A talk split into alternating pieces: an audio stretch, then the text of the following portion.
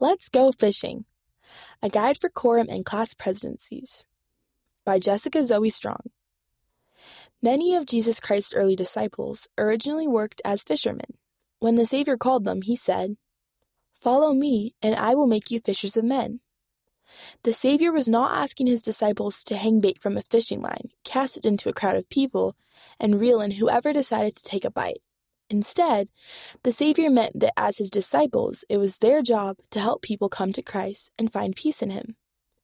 You are also a fisher of men, and if you are in a quorum or class presidency, you are called, set apart, and given priesthood authority to help bring those in your quorum or class to the Savior. So let's go fishing.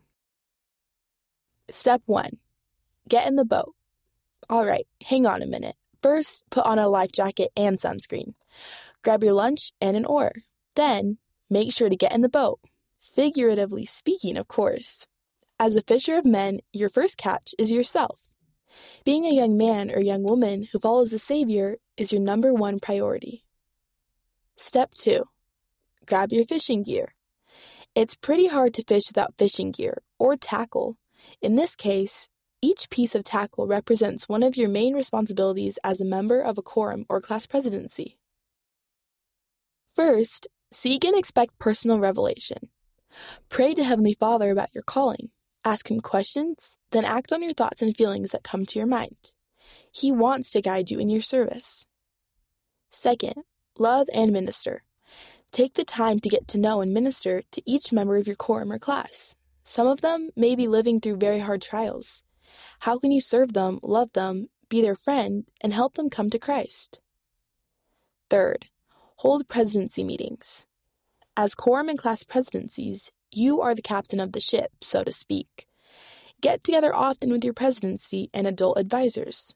Talk about the needs of your quorum or class, discuss how you can participate in the work of salvation and exaltation, plan activities and Sunday lessons, and decide how you will delegate your responsibilities.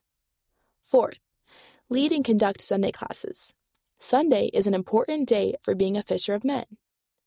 Conduct young women or Aaronic priesthood quorum meetings, and lead the Counsel Together section in Come Follow Me before the lesson. Fifth, plan and carry out service and activities. Good fishing includes good planning.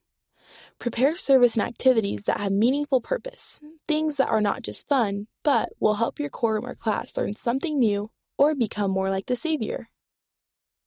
Step number three go fishing. Are you ready to be a fisher of men? As you help members of your and class feel loved and included, they will have opportunities to grow closer to the Savior and find peace in Him. And you will find peace as well as you help the Savior in His work. Read by Margot Patello.